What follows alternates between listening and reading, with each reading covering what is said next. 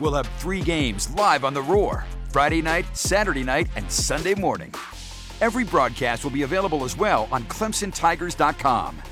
As we await the Tigers' debut in McWhorter Stadium this spring, be sure to catch the debut of the 2024 Clemson softball team right here on the Roar, where every day is game day. Six sports minds playing with powerful toys. He's got some tools. 105.5 and 97.5 FM. We are the Roar, where every day is game day.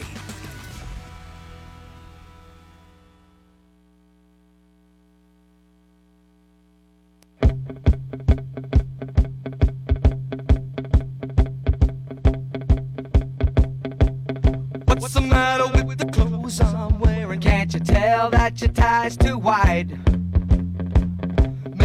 I buy some old tab collars. Welcome back to the age of jive. Hour two out of bounds. William Quackenbush and Ben Milstead live inside the Upcountry Fiber Studios and here at the Thesis Hotel in Coral Gables, Florida. Clemson women's basketball at 5:45 pregame and 6 o'clock tip tonight down in Miami, taking on the Hurricanes. This is a quad one win. The Tigers got one on Sunday. It's still quad one, uh, and um, they could get another one. This would be.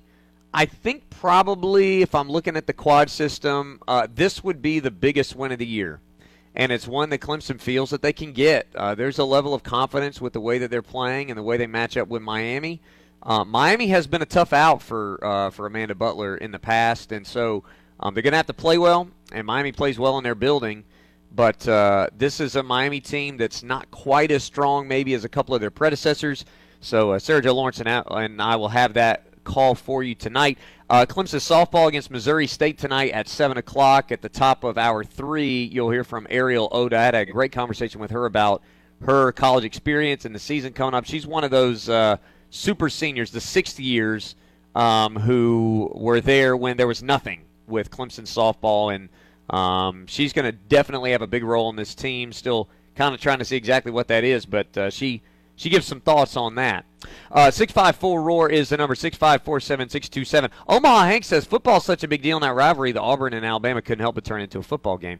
Uh, touche, Hank. Touche. That's very well done. Um, the the other thing I want to talk about, and we we discussed this yesterday, I think briefly, when we were talking about Clemson and North Carolina and the big win that Clemson had there the ridiculous notion of a two bid ACC, and even I would say the ridiculous notion of a three bid ACC. Um, and I, I'm going to call it ridiculous while still explaining why that was the case. Um, and, and Ben, you know this is true. Like there, there are teams that we look at, we watch them play, and you say that team looks formidable. And then it's easy to look at metrics with some of these teams and go, oh, well, okay, now I see. Um, you haven't won enough quality game. We understand that you have to have the resume piece. Like the body of work is legitimately a factor. But if you're playing well, the body of work is going to take care of itself. Uh, if you're playing well, you're not going to have body of work issues. And right now, I think what we were saying about the ACC, while some other people were just looking at a spreadsheet, just looking at Excel, uh, they were putting on their Dilbert glasses and they were being nerds about it. When we were actually watching the games and we were trying to uh, trying to parse out which teams deserve to be in, which teams look like NCAA tournament teams, we were saying that a two or three bid ACC is ludicrous. And some of the teams that we brought up, I mean, Clemson, obviously, there were folks that, uh, for whatever reason, that thought Clemson, you know, they, they weren't looking their best, but they still, you look at the resume, clearly um, clearly had an NCAA tournament resume at the points where people were talking about them being questionable. Look at other teams and what their resumes were. Look at what Clemson had. There's no way you were going to leave Clemson out of a tournament field. Right now, Clemson has four quad one wins. They're seven and six against quads one and two. They only have one bad loss. Fifteen and seven. They are in no doubt. Another team that's in no doubt, in my opinion, right now is Virginia. People have been slow on Virginia because their non-conference had a lot of quad fours and quad threes, which apparently is fine for the Big 12, uh, but not for the ACC. Virginia now has two quad one wins. They have six wins in quad one and quad two. They're 34 in the net. They're easily in. The one team that's on the fence right now, and it's not about the aesthetics. It's not about like how they're playing to me for the most part. It's just about resume. Is Wake Forest? Ben, what are your thoughts on Wake Forest? I assume you're with me on the first four. Duke, North Carolina, Clemson, no doubt. I think Virginia right now is a no doubter, even though they've only got two quad one wins. I think the way that they built their resume puts them for sure in. What are your thoughts on Wake, who have now won back to back games um, for the first time since their first loss in a while, back on January 9th? They, uh, they beat Syracuse and then won at Georgia Tech by 29 and are now sitting, I believe they're 33rd in the net heading into a home matchup with NC State on Saturday. Um, your thoughts on Wake Forest as an NCAA tournament team at this juncture? Before I answer that, l- let me just maybe try to get you and some others to back away from the ledge just a little bit. It's early February. The the number of projected teams at this point, I, I could care less. I really could, because it's never ever ever going to be a a two team league getting into the NCAA. It's it's that's never Right. ever happening. Um, there is a I would say there is a there's a better chance of six teams than two teams. I I mean, so I'm just I'm not going to get I'm not going to get bent out of shape over that. With that said, right now I I think Wake Forest does look the part. The problem is their non-conference was just not very good, uh, and they need to show some consistency here down the stretch. Yeah, I agree. I mean, you look at their non-conference, you look at the sort of the, the games that they played well in. Uh, they were not, you know, their their neutral side or um, their home win over Florida was the only win in quad one or quad two that they got in the entire non-conference. Um, they lost to Utah, they lost at Georgia, um, they lost to LSU. They just there wasn't a lot of meat on the bone there, and so they've had to kind of wait in conference play. Their first quad one win in conference play came like three weeks ago at North Carolina. My thing with Wake Forest is, and th- this is kind of what I'm talking about. Like w- Virginia was looking like a t- you know, like you could sort of see how Virginia needed to continue to win, but there was this idea, like you're talking about, that the tournament doesn't start today, and if Virginia keeps playing this way, the quad one wins are going to come. Wake Forest still doesn't have a quad one win. They have five quad one wins in their uh, five quad one games rather in their last eight conference games. At Duke, at Virginia, Duke at home, at Virginia Tech, and then Clemson at home is now a quad one because Clemson has moved up to 29 in the net. I think Wake Forest is going to win at least one, if not more, of those games. And then when you start looking around the country at other teams, this is where you start sort of comparing middling resumes. I count, uh, I, and I did this. I did this really quick math before the show today.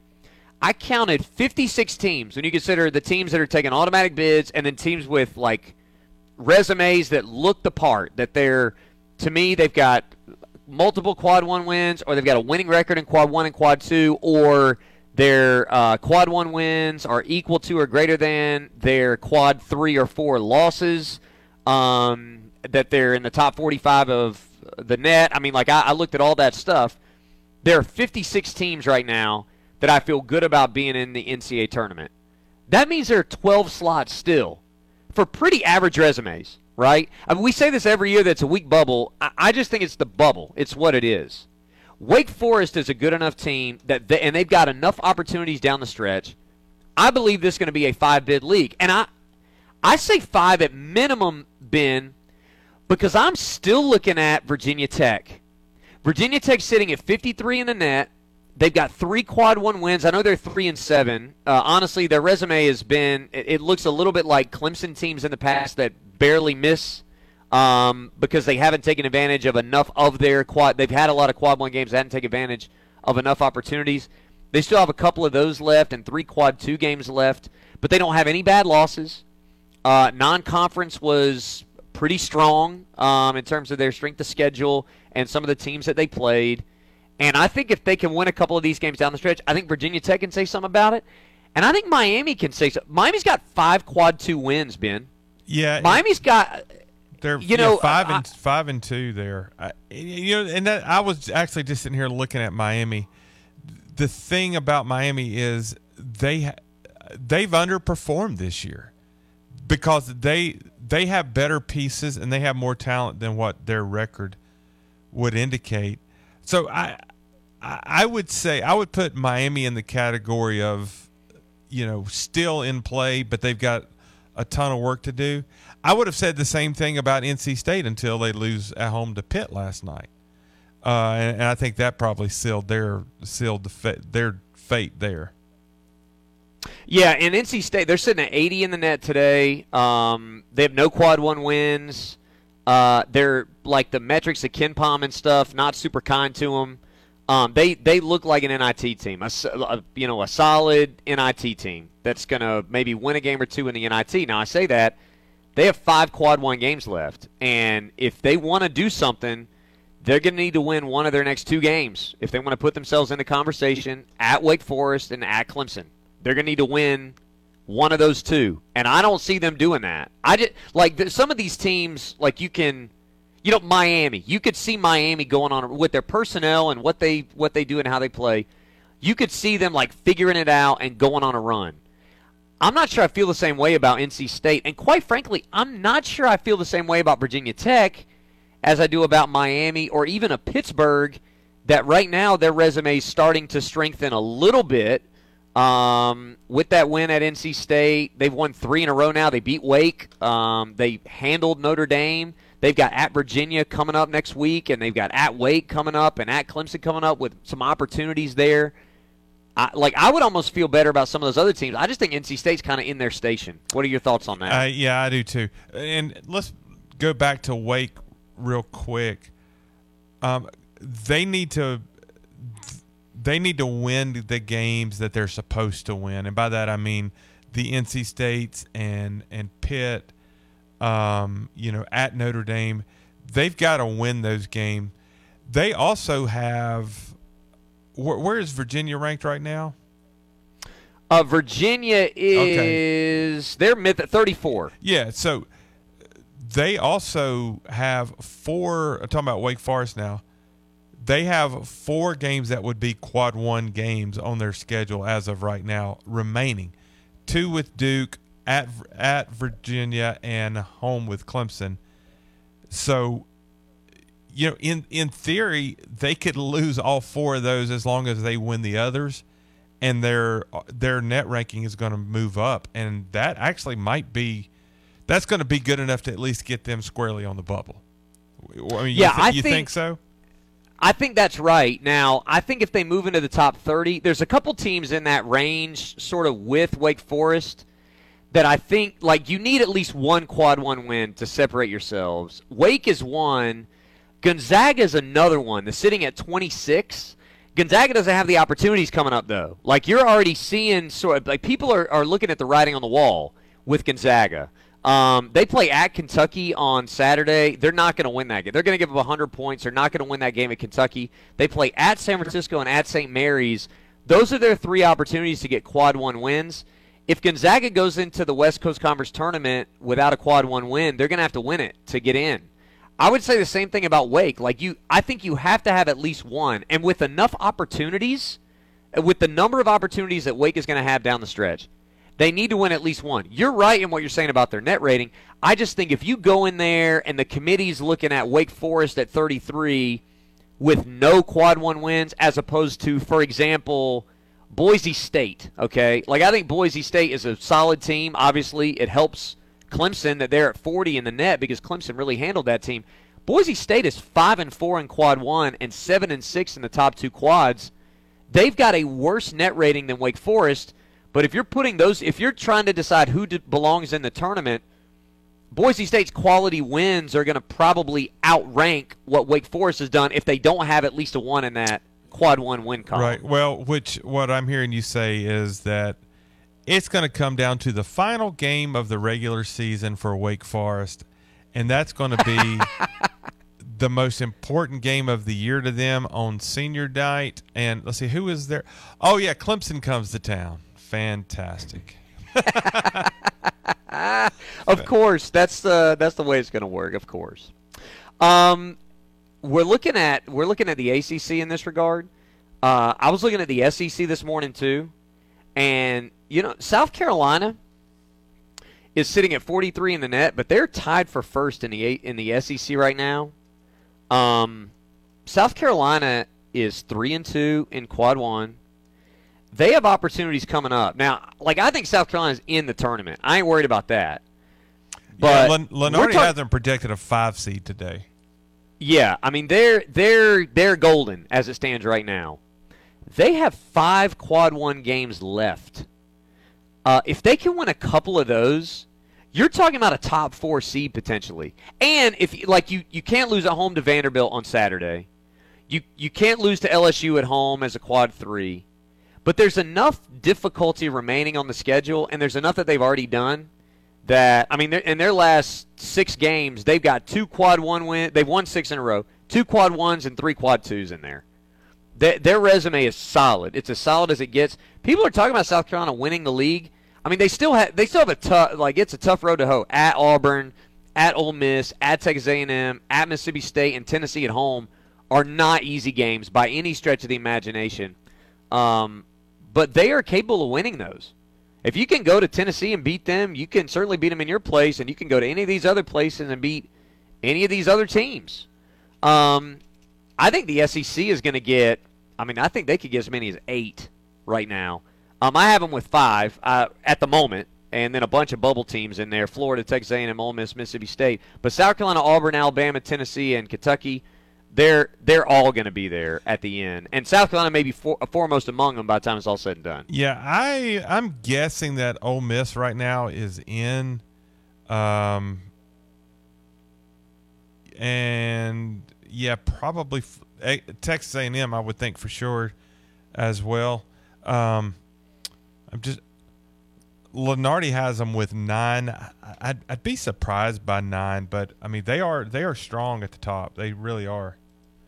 It is a it's a very strong league, and um, with some with some quality teams, that South Carolina's beating them all. Um, quickly, I tell you what, I'll save that for the other side. I do want to ask you about your ideal seating for a team like Clemson. We'll do that on the other side. Six five four roar is the number. Hour two continues right after this. 2008 was an incredible year for me and my family. Not only was it the year that I became head coach at Clemson, but it was also the year that I found the only dealership I need for sales and service. Toyota of Easley is my kind of place.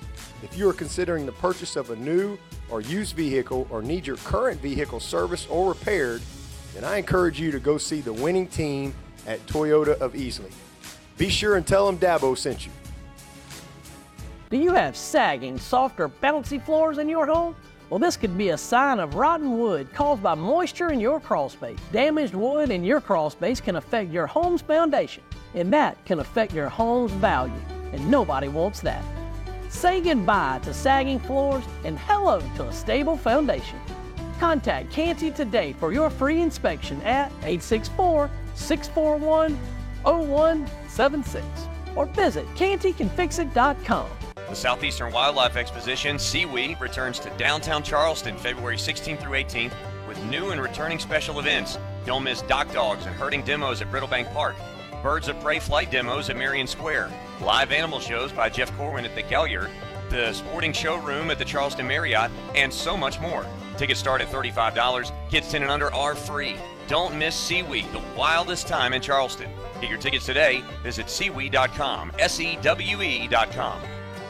Harbin Lumber Company has been helping build dreams since 1917, proudly serving our local communities for over 100 years for all your building material needs. With spring around the corner, now is the time to think about a new deck or deck remodel or screened porch. Have it completed so you can enjoy the great outdoors. Visit harbinlumber.com or call us at 706 356 4300 and let us show how we can help with your vision. That's 706 356 4300.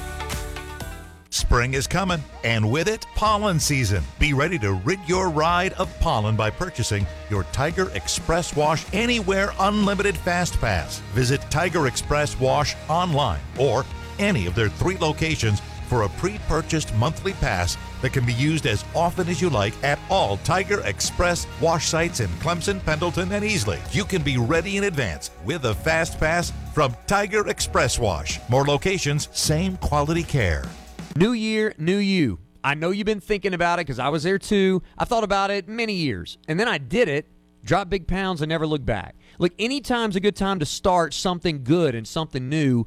But now, with the holidays in the rearview mirror, now's the time to start PhD. If dropping weight's on your mind, just for a second, forget exercise. We know it's great for a million reasons. But instead, call PhD because it starts in the kitchen. Drop that weight, keep it off for life. Now's the time. Go to the website, myphdweightloss.com.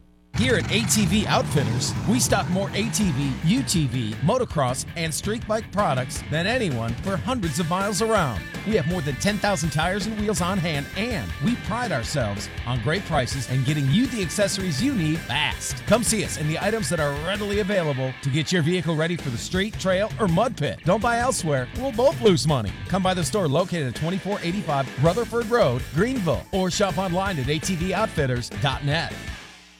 Total by Verizon is wireless that goes all in for you. That means unlimited 5G data powered by Verizon, priced by us at $25 a line for four lines on the unlimited plan. And as always, no contracts. Sounds pretty hard to beat, but all in is all in. So we added international calling to fill the year with more, hey girl, because it can't be total unless it's all in. Find a store and exclusive deals at totalbyverizon.com. Monthly rate when you activate with autopay discount beginning the month after you enroll plus taxes and fees. Additional restrictions apply. See website for data management practices and full terms. Call the plumber whose name is his number one. Tom Plumber. One Tom Plumber. I need a good plumber fast. I always call one Tom Plumber. One Tom what? Here, dial the number one, then Tom Plumber. Or just tell your smartphone to call one Tom Plumber. They promise to be there in an hour. Call the plumber whose name is his number one. Tom Plumber. One Tom Plumber. Broadcasting live from the Upcountry Fiber Studios. This is 105.5 and 97.5 The Roar. Upcountry Fiber is a stronger connection. 105.5 and 97.5. We are the Roar, where every day is ga- game game day.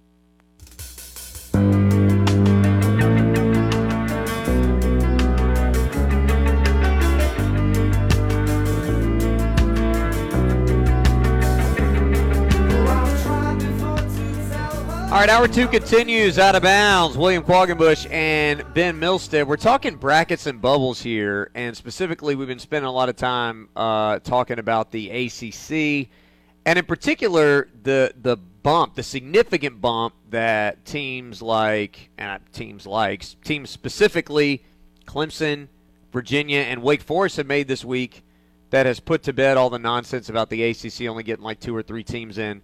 It looks more like a five-team league right now, uh, a five-bid league rather. And you had a question before the break, Ben, about the uh, a seating, a proper seating, or, or what you might do with a team like Clemson at the moment. Yeah, so uh, Lunardi, as of today, has Clemson a seven seed. Uh, mentioned South Carolina projected five as of today. Uh, but so the seven seed got me thinking, what at this point, knowing what's left, kind of a a, a ceiling and a floor. Uh, now you know, lose the rest of them. The floor is you're sitting at home. okay, so we'll go ahead and get that one out of the way. Uh, but but I mean, realistically, where you could fall, and for me, I, I, you're you know, unless you just got on. I mean, a five is still a possibility.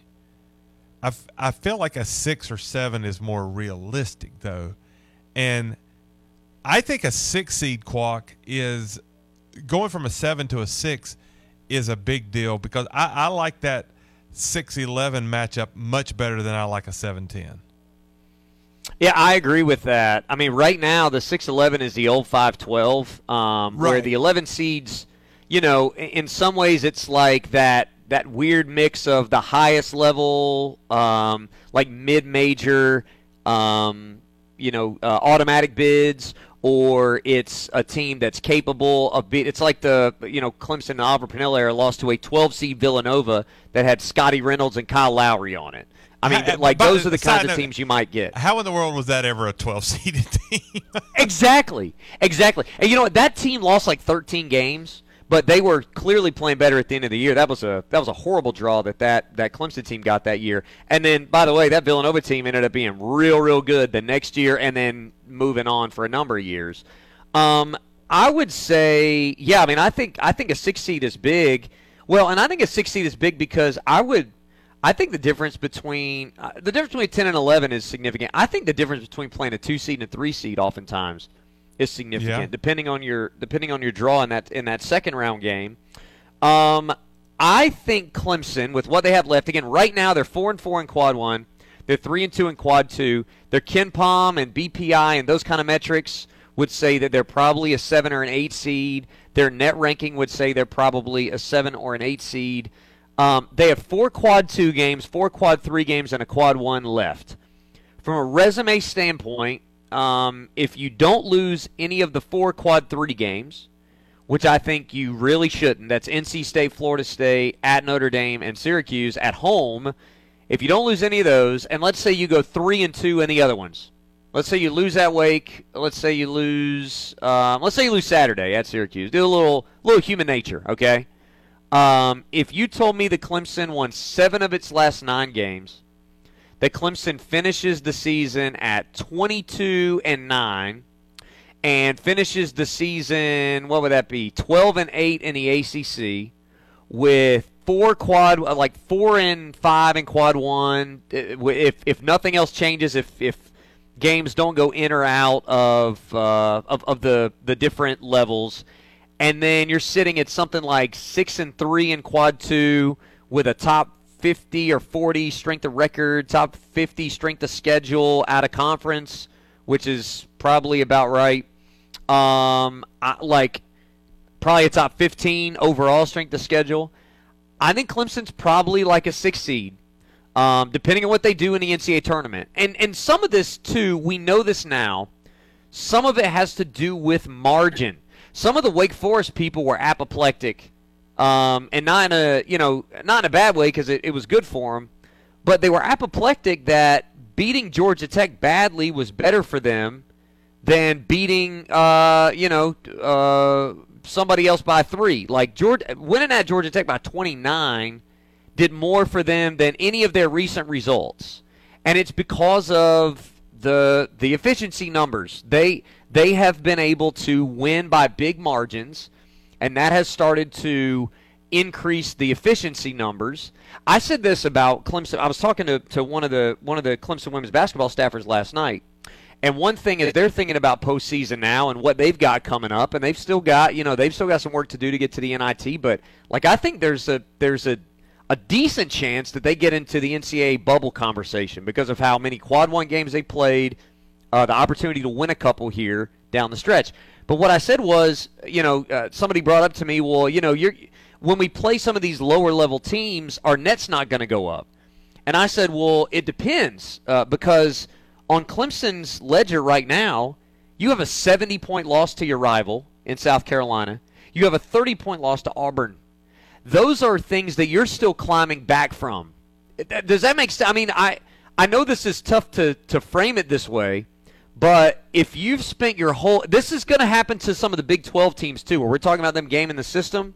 When you've built up big margins in your analytics and your your efficiency numbers early in the season, if you play a bunch of close games, those margins get tighter. So even if you're playing tougher teams, the net is less impressed with your efficiency. I don't know if that makes sense at all. It's hard to do it without like showing you a board on that. But suffice it to say, Clemson is still able because they've not been blown out.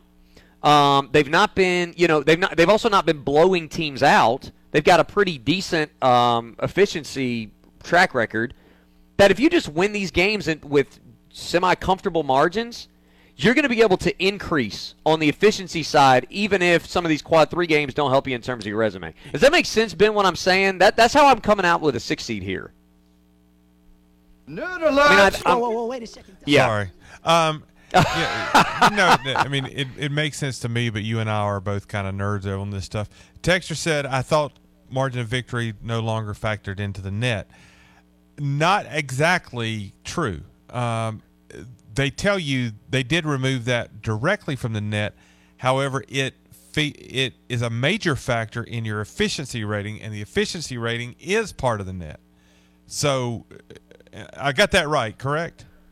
That's right. Yeah, Yeah. that's the that's the weirdness of it. So it's So- not a, a factor on one part, but it is a factor on another part. Yeah, all, all they really did was hide that because when because you remember when the net came out, we switched from RPI to net. People lost their minds over. Well, you're just encouraging people to be unsportsmanlike and blow out your opponent.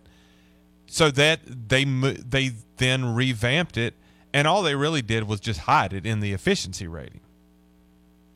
That's right. That that's and uh, you know I, I get these questions a lot from people when they ask me. They they go, well, why why can't they just tell us the formula? And I don't have a good answer for that. Like why why Well- can't they just tell us the formula? because of what the Big 12 some of the Big 12 coaches have done. They have they have basically figured out the formula on the efficiency rating side and they are scheduling to beat the system. And that so they don't want you to know how it's calculated because then you would know how to beat the system. Now, you, coaches and staffs are smart enough now to figure it out, but they, you know, make it make it as tough as you can uh, to figure it out. The other thing I'd point out, since we are way down this rabbit hole now, and, and a texter was asking about you know quad one home versus away and things like that. I feel like at some point we do need to refine that, and here's why. So if you, nobody's going to dispute that it's easier to win at home, but a home win to be if you are a uh, you know you're Clemson say and you are your opponent is ranked 29th wait a minute I, I got to think through this um it's 1 through 30 for it to be a quad 1 it's 1 through 30 at home but it's 1 through seven, 75 on the road I don't feel like I feel like there's a big, you know, you have an advantage at home, but I don't feel like it's that big of an advantage. To- okay, Yeah. Okay, so if you play right right now, Houston is the number one team in the nation in the in the net. Um, if Clemson played Houston at home and won, that it would count as a quad one. The same as if they played at North Texas, who is number 75 and won. Are those two created? Are, are those two the same thing? No. You see my point? No. Yeah, those are silly, Yeah, I- and I, I understand why they did it, but it's they're the cutoffs are silly. Yeah, and, and I, I acknowledge I'm taking the the most extreme. Uh, I mean, I took number one and number 75, but still, I don't know. Hosting Houston or hosting Purdue, hosting Purdue at is the same as winning at North Texas. Yes. The the, the and uh, again we're we're down this rabbit hole now. Wouldn't it make sense to basically have your quad one be the teams that are going to the NCAA tournament? Like to just say a, a quad one win is a win against a team that's going to the NCAA tournament. Um, now, uh, again, I'm not saying that home and road and neutral should count the same, but what if we did this? What if we say, you know what, it's very rare that a team outside the top 50 in the net is going to the NCAA tournament. What if we make the cutoffs 20, 35, and 50, for example? Top 20 at home, top 35 neutral, and top 50 on the road. Those are your quad ones. Or 30, 40, and 50. To me, there's too many teams that you're beating on the road. Like uh, I, I, we talked about Pittsburgh. Pittsburgh is 61. That is a quad one win for Clemson. I'll go to the women's game. Clemson beat a Virginia team that I think is a quality team, but they're not anywhere near the NCAA tournament. Clemson beat a Virginia team that is under 500 on the road on Sunday, and that is a quad one win. Mm-hmm. That just doesn't that doesn't seem like, and I understand. Like I, I don't. I also don't like that because of that. We have to say, well, that's not the right kind of quad one. That is not really a quad one win. We're just doing this and that. I don't like that we have to do that. That we have to parse through these numbers to figure out. Well, they they didn't really mean this team when they said the quad Right. one is top seventy five because this team doesn't check all the boxes. I just think it's silly where they have these where they have these lines set. And, and, well, listen, and the the quad system is just designed. It, it's just created to be a crutch for the committee. I mean, they're trying to make it easier on them, and I get it. They got a lot of teams to evaluate, but now, I mean, earlier this year we had discussions about like a, a super quad one or something like that because we're realizing now that not all quad wins are created equal. And but but yet the committee will get to selection sunday and that will be what they reference. Well you know they were they were uh, eight eight and four in quad four and that just wasn't good enough. But they don't really know who those teams are That's right. Yeah, you're not you're not really parsing through the the resume to figure out if it makes sense or not. I I think I think the system needs a tweak for sure. I think it's really it's still confused. Like we've had this system for years, and we still get que- every time we talk about this, we still get questions because it's not intuitive, and it makes our eyes like it, it makes my eyes roll in the back of my head trying to explain it to people So- because it do, it doesn't make sense. So just kind of bringing it full circle a little bit as we go to break. We started off talking about Wake Forest in this conversation. Most of our listeners who are basketball fans can watch a Wake Forest game and know that they look like a NCAA tournament team. You also look at them and go, well, you know, they're they look like a team, but there's some question. Uh, like you kind of know what those teams look like without having to have all this uh, mathematical nonsense. That's right. Now, I will say there's a danger for that because I think there does need to be a body of work piece where agree, if yes. you and, and you know what, I was having that struggle with Virginia because I thought Virginia sucked in November and December, but they did have a couple nice wins. Their resume wasn't terrible, but like you can't be an awful or it wasn't great. You can't be an awful team and have a win over Florida the way they did, or you know Texas A&M, or those those types of things. So I think there needs to be some sort of baseline with the body of work. But I sort of agree with you that when it comes down to the end of things, you can tell what team looks like an NCAA tournament team and what team doesn't. And ultimately, I think that does need to have some weight.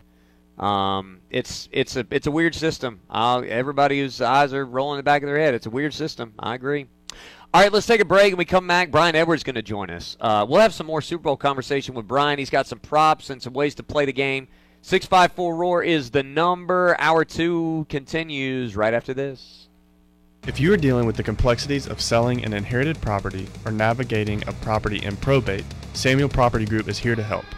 Hi, this is Brady Brannon, owner of Samuel Property Group, your trusted partner in real estate solutions. Whether it's navigating probate laws or needing a quick real estate sale without the MLS, Samuel Property Group can get you a quick cash offer in as little as 10 days. Visit SamuelPropertyGroup.com today to turn your property challenges into great opportunities. First, it was Seneca, then came Clemson. Now, Joe's New York Pizza is in Central at 302 East Main Street, featuring 10 inch personal sized pizzas and daily lunch specials. A build your own salad bar and half price Wednesdays on any take and bake pizza. Great wine selection, and get this $3 pints all day, every day on their own Joe's House Lager, served in frozen pint glasses. Dine in or take out Tuesday through Sunday, 11 and 9. New York style served with a southern smile. Joe's New York Pizza, 302 East Main in Central. The Southeastern Wildlife Exposition, SEWE, returns to downtown Charleston February 16th through 18th with new and returning special events. Don't miss dock dogs and herding demos at Brittlebank Park, birds of prey flight demos at Marion Square, live animal shows by Jeff Corwin at the Gaillard, the sporting showroom at the Charleston Marriott, and so much more. Tickets start at $35. Kids 10 and under are free. Don't miss SEWE, the wildest time in Charleston. Get your tickets today. Visit sewe.com, S E W E.com. William Nichols from Scores Jewelers. You know, I'm very fortunate to work in an industry that's almost entirely focused on celebrating life's good times and milestones. Like the anniversary highlighting 5, 10, 15 years or more spent with your best friend, birthdays and Christmases, and maybe the biggest day of all, the marriage of two people. Her engagement ring is more than just a diamond and a piece of gold. On the day it's given as a gift, it becomes a meaningful symbol marking the start of your new life together. In a few years, you won't remember the price tag on her engagement ring, but you will remember that look on her face when you open the box. That moment of sheer joy and excitement that says so many things to her that you could never express in words. This is the true value of a ring. The reason these things are handed down from one generation to the next. She's the one. Show her with the ring from Scores Jewelers. We'll help you find or make the perfect ring that says everything you want to say the moment you open the box for her. I'm William Nichols of Scores Jewelers in Anderson and online at scoresdiamondjewelers.com, and I want to be your jeweler. Is your phone plan messing with your savings plan? Don't get stuck paying for things you don't want. With Verizon, you only pay for what you need. And for a limited time, when you bring your own phones to a Verizon store, you'll get an amazing price on your plan. Plus, you'll save on things you actually love, like the Netflix and Max with Ads bundle. And it's on our award winning 5G network. Bring your phones to your Verizon store today for an incredible deal. A better plan to save is Verizon. Additional terms and conditions apply.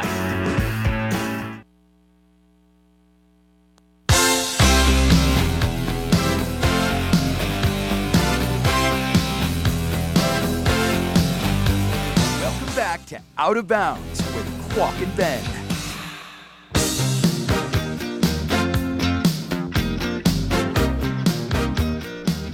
Welcome back. Hour two of the program continues. William Quackenbush, Ben Milstead, Brian Edwards going to join us momentarily. Uh, first, this a this is a great question. Uh, this is a great question here. Uh, text from the 864 says, "My gosh, that's a complicated system. No wonder college sports is dying. Basketball is no longer as popular as it used to be. The people who run the sport are absolute idiots." Look, I let me say this. I I still think the net is better than the RPI because the net takes into account how a team is playing. A team's body of work does not take into account how a team is playing. Because and, and there's not a good way to sort of value uh, like consistency over the course of a long haul. You need both. You need both in a good. It doesn't mean we've got the right balance. It doesn't mean we've got the right mix of, of factors. The net is still an upgrade over the RPI. There's again, there's there's no doubt. There's no question about it. Um, but it is really confusing. And I do think that having, you know, your quad one sort of uh, represent teams that are going to the tournament rather than including a lot of teams that are going to be borderline NIT teams in there, it just makes a little bit more sense to do that. And I think it would make more sense if we did it that way for the casuals who tune into the sport starting about right now. Yeah, the the to the texture's point, uh, I mean it's it's not a complete waste of a system, but at the same time, to be a sports fan, you shouldn't have to have a mathematics degree in order to understand how someone may or may not get into the tournament. That's right. You know what we should do? We should have a system where it's all arbitrary and a few uh, committee members sit in a room and come up with it, and the results don't even matter. We should maybe we is that a better system than uh, than the math? Yeah, that one's great. oh man, uh, let's go to. By the way, they changed their structure. We'll talk about that more uh, coming up in hour number three. Uh, Brian Edwards is going to join us now. VegasInsider.com senior handicapper. He's at MajorWager.com and at Vegas B Edwards on Twitter as well. Brian, what's up, man? What's happening, guys? Great win for Clemson a couple nights ago. That was one of the funner games I've watched this year. But then I think uh, Providence and Creighton might have uh, edged it last night. I don't know if you guys got to tune in for that. That was a thriller as well. You know, it was fun until the last. Uh, well, no, it was fun throughout. You know what? I confused that one in my brain with the uh, the Villanova Xavier game where Villanova passed it. Did you watch this one where they passed it around for like 17 seconds down three and didn't even get a shot off at the end? I, I saw the highlight. I, I wasn't watching it live. I was watching Providence I and mean, Creighton live last night. My gosh. awesome. Providence and Creighton was a great game. Uh, I don't doubt it. Uh, you uh, do you do you start uh, stressing out over net ratings and, and projections and things? Is it like is is now a good time to start doing that in your mind? Well, the Gators have been a bubble team for seemingly a half dozen years, so I feel like I stress about it more like mid-January on uh, the last uh, you know half decade or so. So sure, I'm stressing about it plenty uh, right now, uh, but that's just being a Gator. Um, let's talk about Super Bowl, and maybe we'll get a couple of more uh, college basketball thoughts at the end if we have time. Um, let's talk about game first, and then we'll go props. Last week you gave us Chiefs plus two, um, and you said you're you're thinking you're going to stick with it. That line has been pretty sturdy. You're still uh, you're Yeah. still sticking with that Chiefs plus the two here.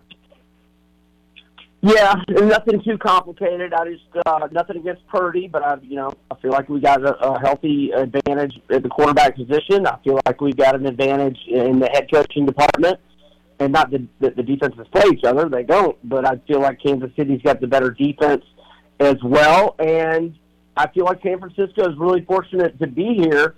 Thought Green Bay and Detroit uh, could have easily won those games, and that you know, there's probably two schools of thought for that if you're a Niners fan. Like, you know, you're you're in the Super Bowl, you haven't played your best football yet, so I guess that's kind of a good thing for the Niners. But at the same time, um, and we can get into it the props. I'll share some stats. But I just think the defense is uh, is struggling. So I like KC plus two. That's my my biggest bet, and I do that larger than all the other props. Like the props are you know small bets compared to my main pick, which is uh, the Chiefs. All right, let's uh, take another one on a side before we get to some player stuff. Uh, Chiefs team total first half. Tell us your uh, tell us your thoughts on that one. Yeah, so it's ten and a half, and it's either e- even money or maybe even a small plus. Might even be able to get plus one hundred five. Uh, yeah, so all you got to do is get eleven points, and uh, KC in the playoffs they've scored 16, 13, and seventeen by halftime, and you know we just saw uh, Detroit scored twenty four in the first half against San Fran. So Chiefs team total is you know one of uh, over in the first half is what I'm doing, kind of same amounts as my props. And I take it you uh, you feel better about when you're when you're doing props. I I'm always interested to hear the strategies here. Some people like to cast a wide net in case they're wrong. You like to kind of pick a lane, right? I mean, a lot of these are going to be Chiefs related because you think the Chiefs are going to win the game. Is that a fair way to describe your strategy here? It, it is, but I mean, I'm not against having a couple of Niners props. Just uh, I don't want to spend all week studying props. I got too much basketball to handicap. Uh, You know what I'm saying? I just don't want to waste Yeah. time and and and or now like 20 props. No, I just I don't want to do it like that. That's just hard to do money management wise. So it doesn't have to correlate. It just so happens. And I wasn't even really thinking about it this way. And obviously, you noticed it, and another radio guy this morning noticed it. All my props are on Chiefs guys. I didn't even I didn't do it on purpose though. All right, let's uh, let's talk about Taylor Swift's boyfriend. Uh, you've got Travis Kelce. You've got two Kelce props. Score first touchdown, and then you've got to play on his receiving yards as well. Yeah, so I'm going to go Kelce to score the first touchdown, which is plus 800 or 8 to 1. And I'm also going to go over 72 and a half receiving yards.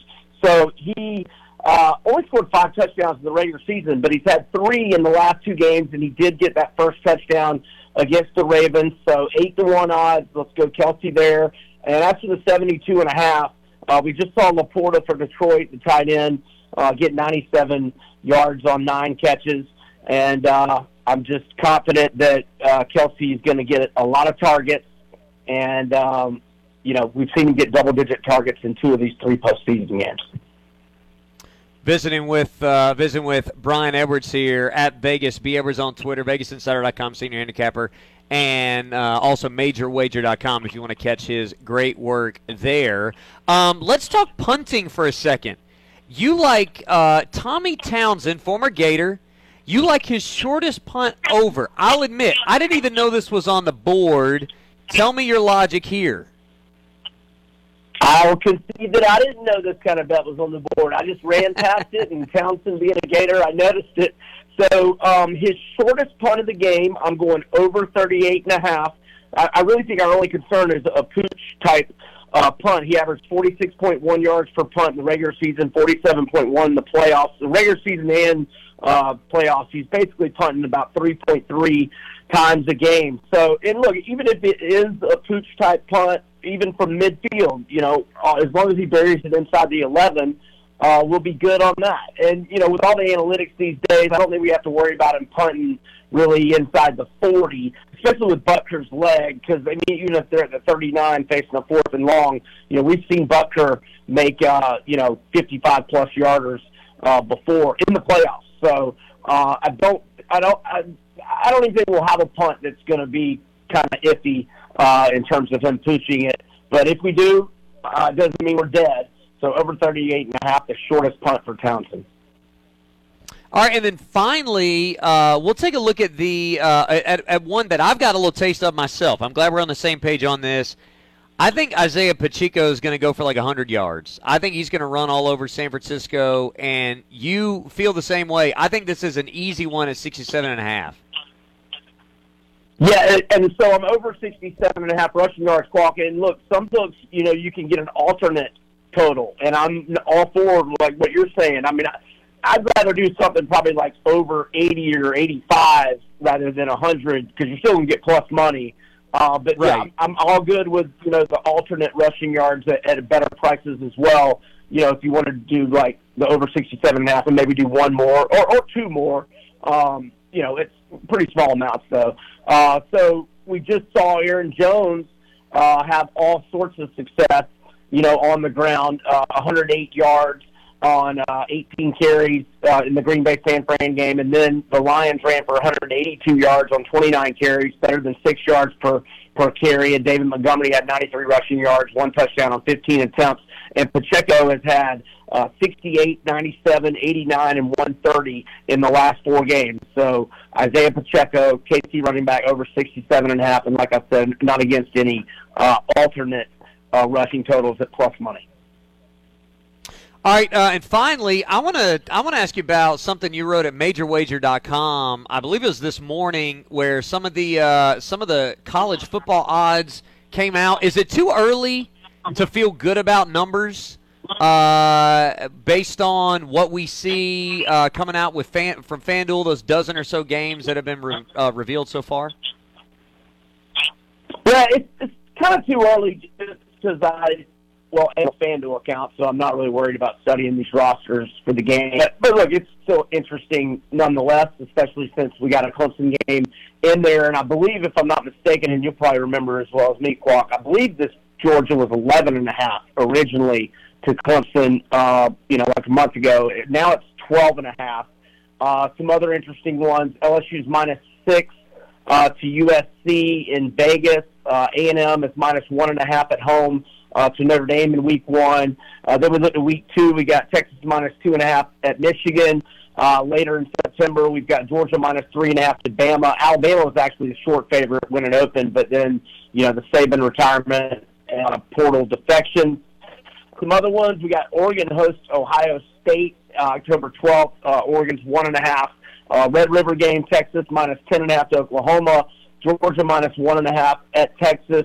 Georgia minus three and a half at Ole Miss uh, in November, and then two more. Alabama is actually two and a half point underdog at LSU, and Ohio State is up to seven against Michigan as they're tired of Michigan winning, and their donors are throwing bags out to transfers. And that number, I, I want to say that was more like four and a half maybe a month ago, and because of their transfer additions, that that number's moved up. Oh, and obviously Harbaugh leaving as well.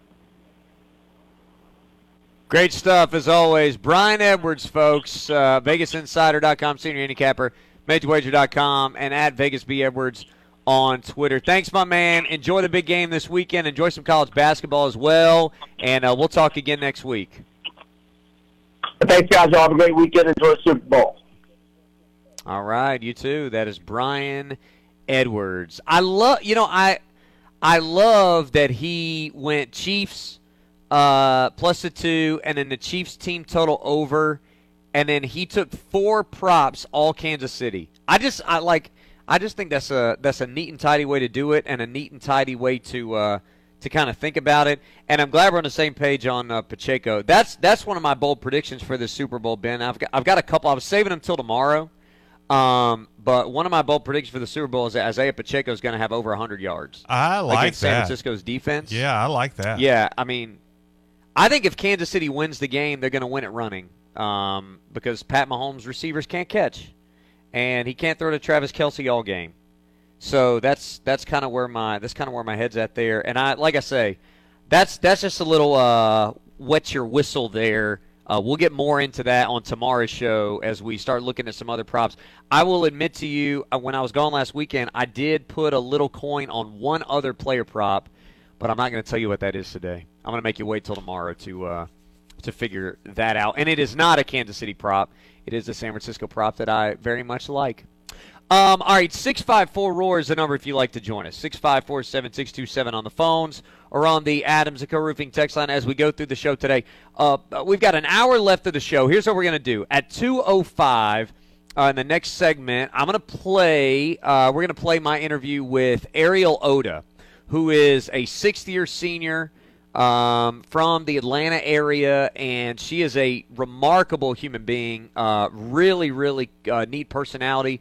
Uh, she is going to have a role in the outfield for Clemson softball. I was told she may be in the opening day starting lineup tonight. Um, she probably will play a good bit this weekend, and she has filled a lot of roles for Clemson softball over the past uh, few years.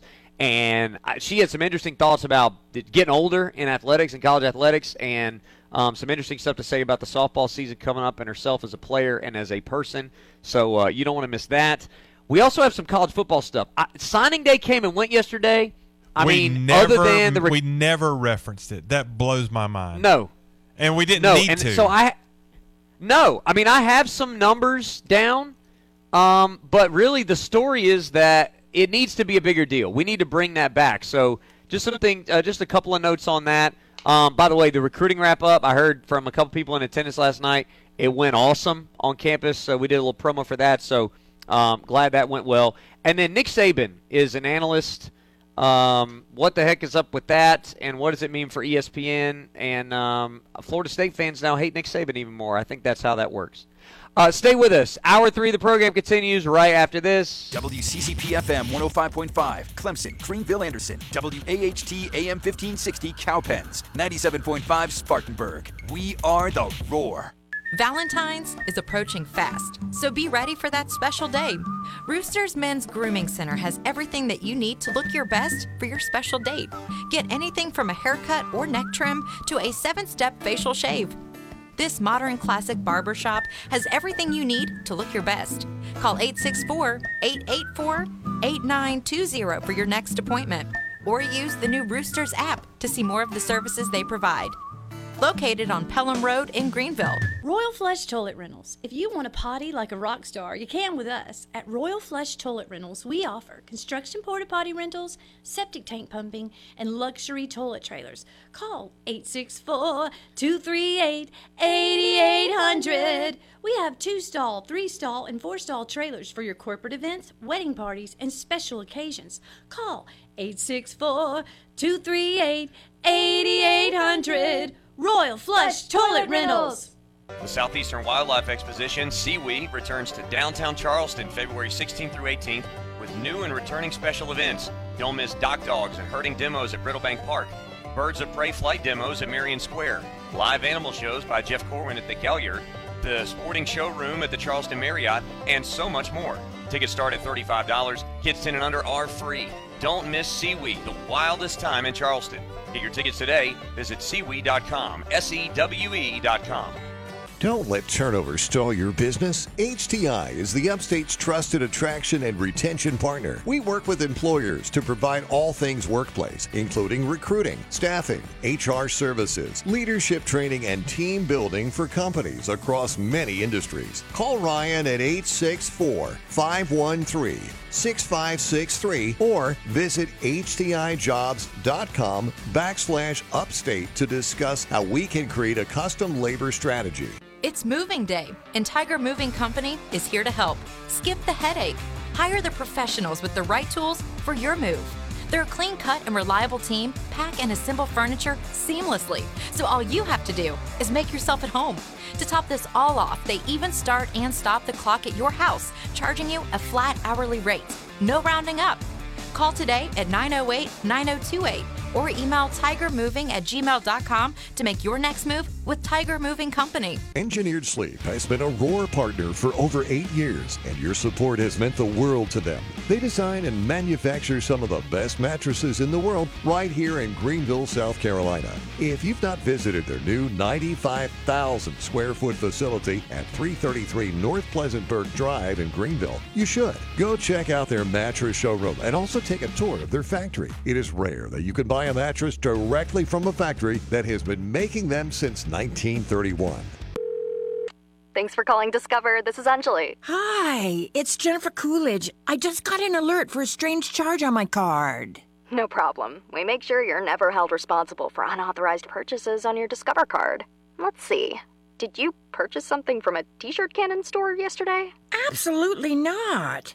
No, I already have like three. Zero dollar fraud liability guarantee. It pays to Discover. Learn more at discover.com slash credit card. Limitations apply. Every shot, every block, every game. We're your home for Clemson basketball. 1055 and 975. We are the Roar, where every day is game day.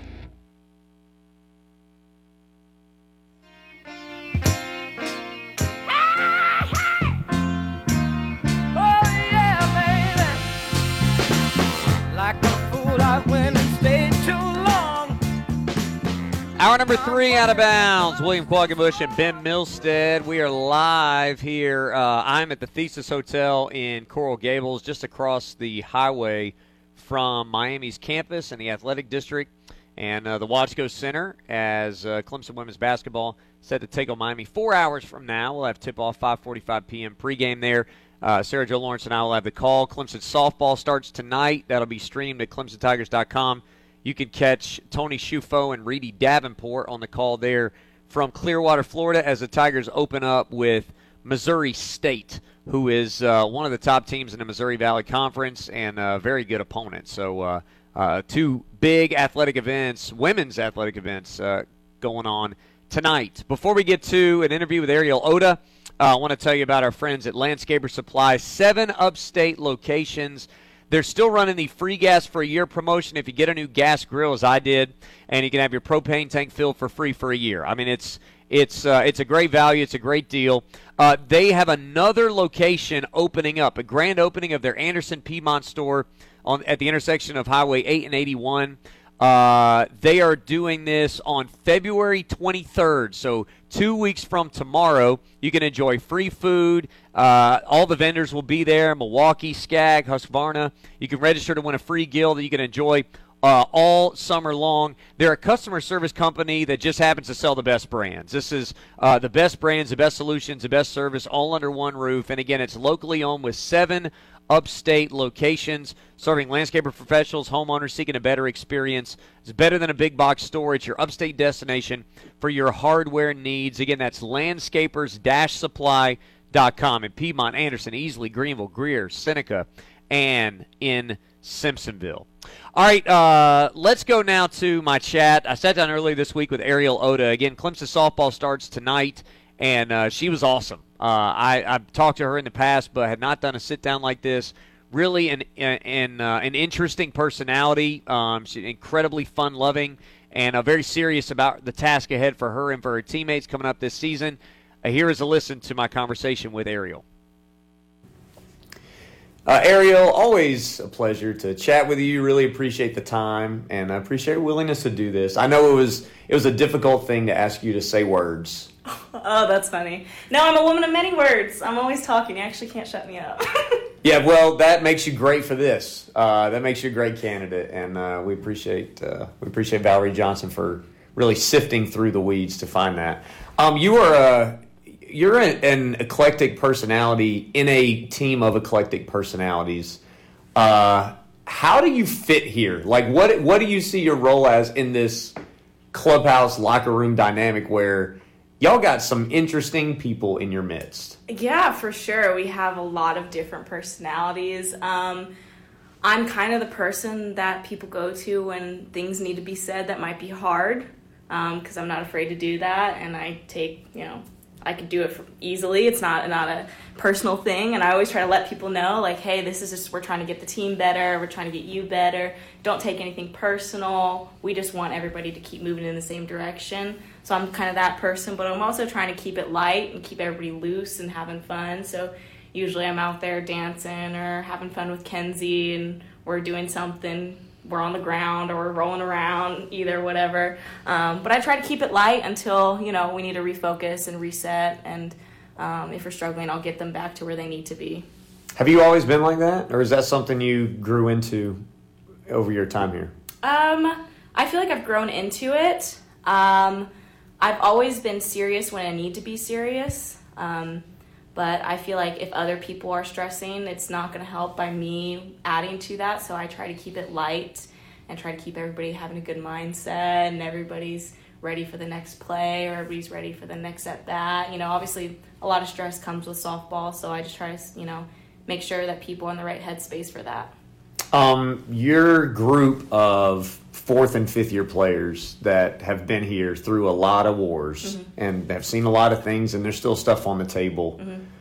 You guys, what is that bond like between that group that's sort of like the core of Clemson softball right now, understanding that this is the last time that you guys are going to start a season together? Yeah, I mean, it's definitely special. We've had a couple talks about how it's our last year and how we really want to soak it in and enjoy every moment. I mean, we've definitely grown as a group over the last couple years, but obviously, coming into this year, we know that this is our last time we're going to be playing together and we're going to be spending all this time together.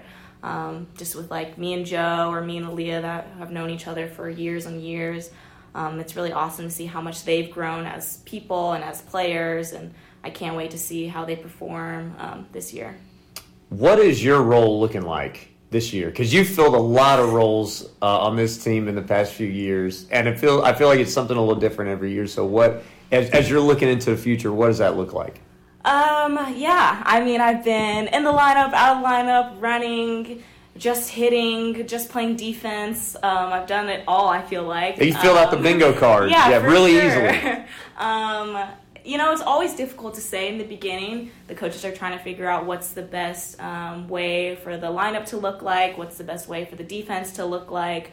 Um, I just know that I'm a person that people can come to whenever they are struggling with something. Obviously, I treat our players, different players, differently. So maybe one player needs, hey, criticism, like, hey, this is what you're doing wrong, this is what you need to fix, rather than somebody else needs to be like, hey, I want you to focus on this one thing, more positive, more uplifting, something like that. So uh, that that leads me to about 16 follow up questions. We'll try to keep it a little bit short. Um, you, as somebody who maybe isn't going to be in the lineup every day, you're going to have a role every day. Certainly, you just talked about it. Yeah. How hard is it to be consistent and to show up with that mindset, sort of looking, how can I serve other people, when you know that you might be asked to do different things on a daily basis for this team? Yeah, it, it could be difficult, but I don't see it as something that's difficult because I know that there's other people that are looking up to me, that are watching what I'm going to be doing in different circumstances. I'm just happy to be out there with my teammates and my friends. Um, I it couldn't matter to me if I'm in the lineup or not in the lineup. I'm just happy to be supporting my teammates.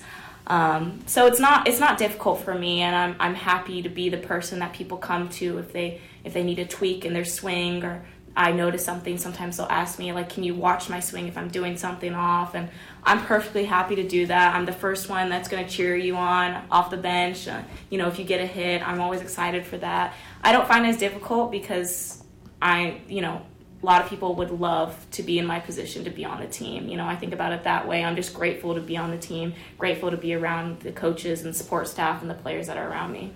I feel like younger players we generally see as like taking bigger leaps, and then the, the leaps get a little bit smaller as you go through your career. What are the little leaps that you feel like you've taken as a player during this offseason? I think that for me, um, I think I put a lot of stress on myself in the Hmm. last couple of years. Obviously, it's stressful wanting to get a hit, wanting to stay in the lineup, not wanting to, you know, see that lineup change if you're not in it. Um, so I think that just enjoying everything, enjoying practicing, enjoying the lifts, enjoying the mental sessions that we have. I'm not stressed about it. I'm just happy to be there. I'm just happy to be with the team. Um, I would say that wasn't the case probably a couple years ago. I was more focused on probably being more selfish, wanting what's best for me. I want to be out there. I want to do this and that for myself rather than what's best for the team, what's going to help us the most. It's interesting uh, because you talked about your leadership, Mhm. and I, I feel like those two things come hand in hand. You start embracing your role as a leader, and you start sort of embracing the fact that these things matter. Um, does it also help that like this is it, and so you know there are things that you're doing that you're not going to experience again? Yeah, for sure. I mean, I see myself definitely being more vocal. Um, the little things matter. I keep saying the little things matter. We need to do things the right way. Um, and if I see it, I'm going to make sure I say something about it. I make sure we correct it as soon as something happens because we don't want to have these little things add up and then at the end of the season something kind of piles over or spills over. Um, so yeah, it's the, it's the last year and I want to make sure that we can go out as best as possible, go out in Oklahoma City, and that's that's the, really the goal for the season. Visiting with Ariel Oda here on the program. Uh, Who is somebody that needs to be on my radar, needs to be on our radar that we're not paying enough attention to, that you're watching in practice and going, God, like she is really good. I would definitely say Julia Noller. Okay. Um, she's one of the freshmen that came in this year.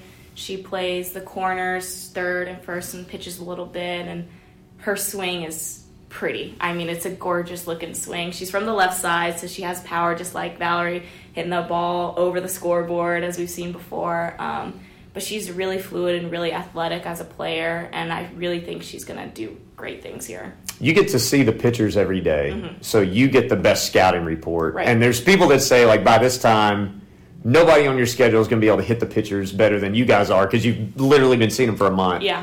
What stands out from watching, particularly some of the older uh, pitchers who have been here for a while? Mm-hmm. What stands out from watching them the last month or so?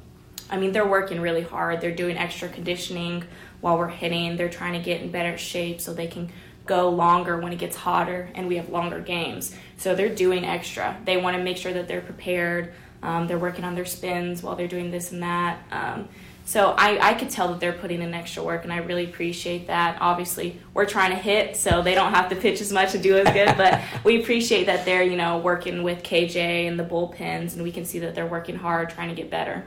What's your class schedule like right now? like, what's your day to day from an academic standpoint? Well, I love everybody laugh. Like all the older players laugh because they know what they're about to say. Yeah, because okay, so I'm in grad school. I'm getting my MBA right now. So that campus is in Greenville. Mhm. So I try to take as many online classes so I don't have to drive back and forth from Greenville. But um, I'm in my last semester technically, so I only have two classes, and they're both on Wednesdays. So I have a morning class at nine, and then I'll come back here, do practice, whatever, and then I have a night class at six. That's online, and that's about it. Do you like that? That you have one day that's Oh, real full and yes. then the rest of the time yes, you're good? because every, I mean, the rest of the time, I don't feel like I have to stress as much. I could just work on, focus on practice, and then go home and then cook and then do my homework. I don't really have to worry about, oh, I have this class today, I have that class. Like, I just, it's just two classes a week, so it's pretty, pretty easy. I was talking to Leah the other day, and she was like talking about how she's looking at all the freshmen, going, "Oh, you know, that's so cute. Like you guys have so many classes, and you got so much stuff to do, and you get older, and you're just, you're just like kicked back in a chair. You're like, oh yeah, uh, I haven't been to class in three semesters. You know, a real class."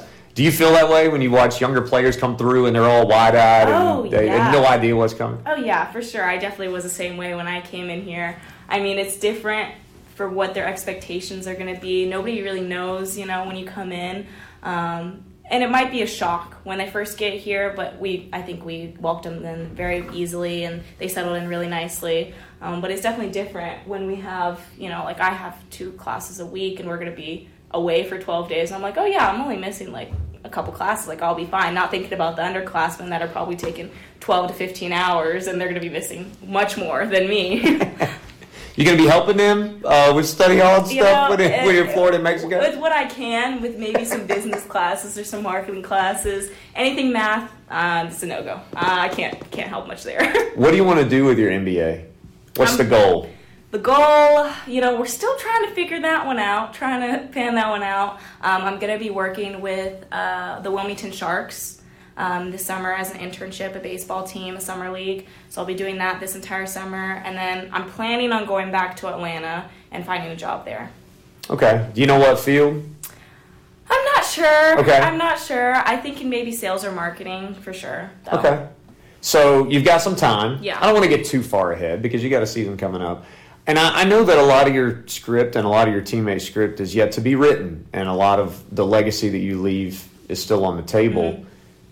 Do you, I mean, is this what you envisioned when you signed here with virtually nothing? you like you, you couldn't see anything. It was all just sort of a vision and a dream at that point. Yeah, I mean, I really didn't know what to expect.